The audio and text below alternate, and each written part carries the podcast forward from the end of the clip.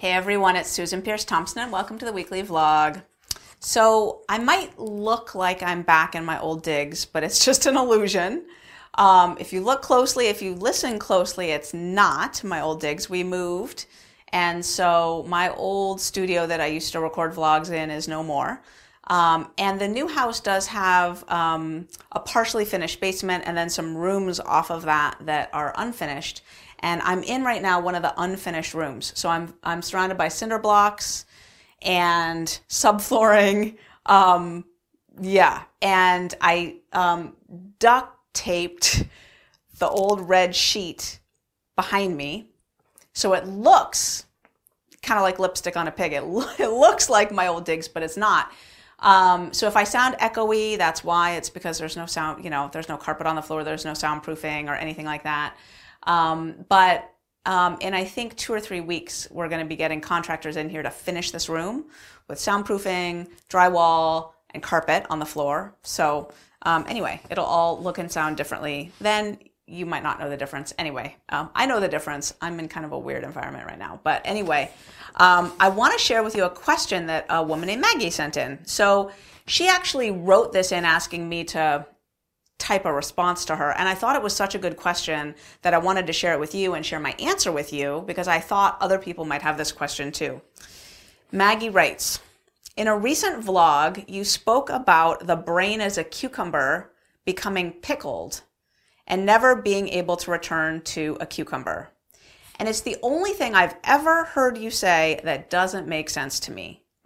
What about neuroplasticity and the healing powers of Mother Nature?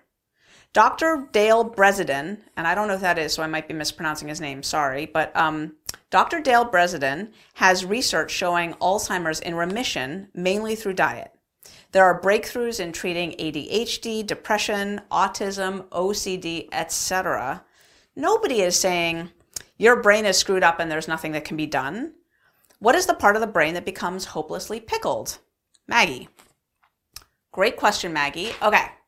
Um, so first of all, a little caveat. I am not an expert on um, healing degenerative conditions um, through diet or whatever. Like I, for example, I don't know exactly what the changes are in the brain that reverses or halts the progress of Alzheimer's disease when you change your diet. I know a little bit about Alzheimer's disease, you know, um, the plaques and the neurofibrillary tangles and things like that. I know a little bit about it, but I do know enough that I can answer your question. so here's the deal. There's two types of plasticity involved. When neuroscientists talk about neuroplasticity, what they primarily mean is the growing of new synapses between neurons and the strengthening or weakening of old synapses based on experience. Okay, so for example, um, there's this classic old study of um, taxi drivers in London learning to drive a taxi cab. Um, London looks like a, a, pot of spaghetti that's been dumped out. If you look at a map, it's like really, really, really confusing stuff. Um, and the British are pretty particular that their cab drivers know where they're going. So you can't just like decide to be a, ca- a cab driver in London. It's not like you could just say, oh, I'm from wherever, the United States, Pakistan, wherever, and like, oh, I'm just going to be a cab driver. You have to take a test. And most people study for this test, like people in America study for the bar exam if they want to be a lawyer. Like it's a test that you study for a year or two full time to take. Okay? Um, so researchers at the University College London, long time ago, this is one of the seminal original studies demonstrating neuroplasticity.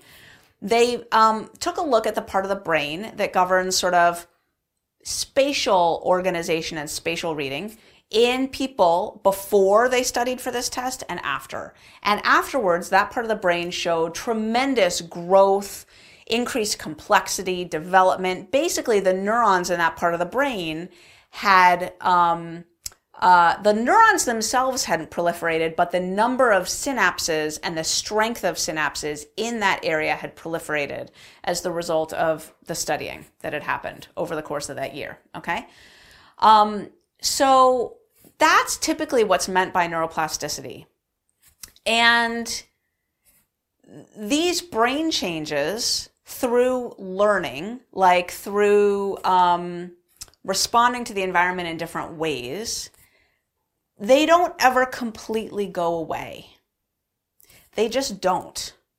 They don't ever completely go away. So let's take Pavlov's dog for a second.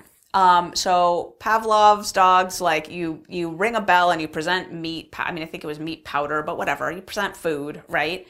And over time, the dog learns that that's the sound of that bell means the food's coming. So all you got to do is ring the bell and they start to salivate, right? That's Pavlov's dog. That's the deal. Ring the bell, salivate. Now, you can make that response go away. You can make it go extinct. All you got to do is give my daughter Maya, who's six, that bell for a couple of days in the presence of those dogs, and she'll run around ringing that bell all day long. And pretty soon the dogs will learn that the gig is up, that like there's no food coming. That bell does not predict food reward like it used to. And they will now stop salivating to the bell.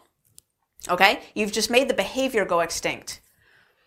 Let's imagine that when we were first training up those dogs, it took, say, 30 pairings of the bell and the food to teach them to salivate in the first place. All right?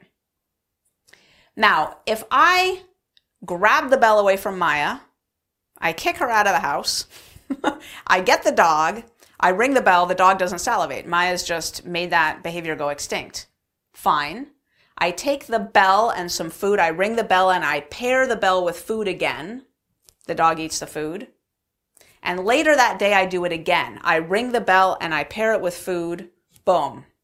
That dog will now salivate again to the bell as readily and strongly and robustly as it did before Maya made the response go extinct. In other words, the first time it trained the dog, it took, took 30 pairings of the bell and the food to make it go, to make it a robust response.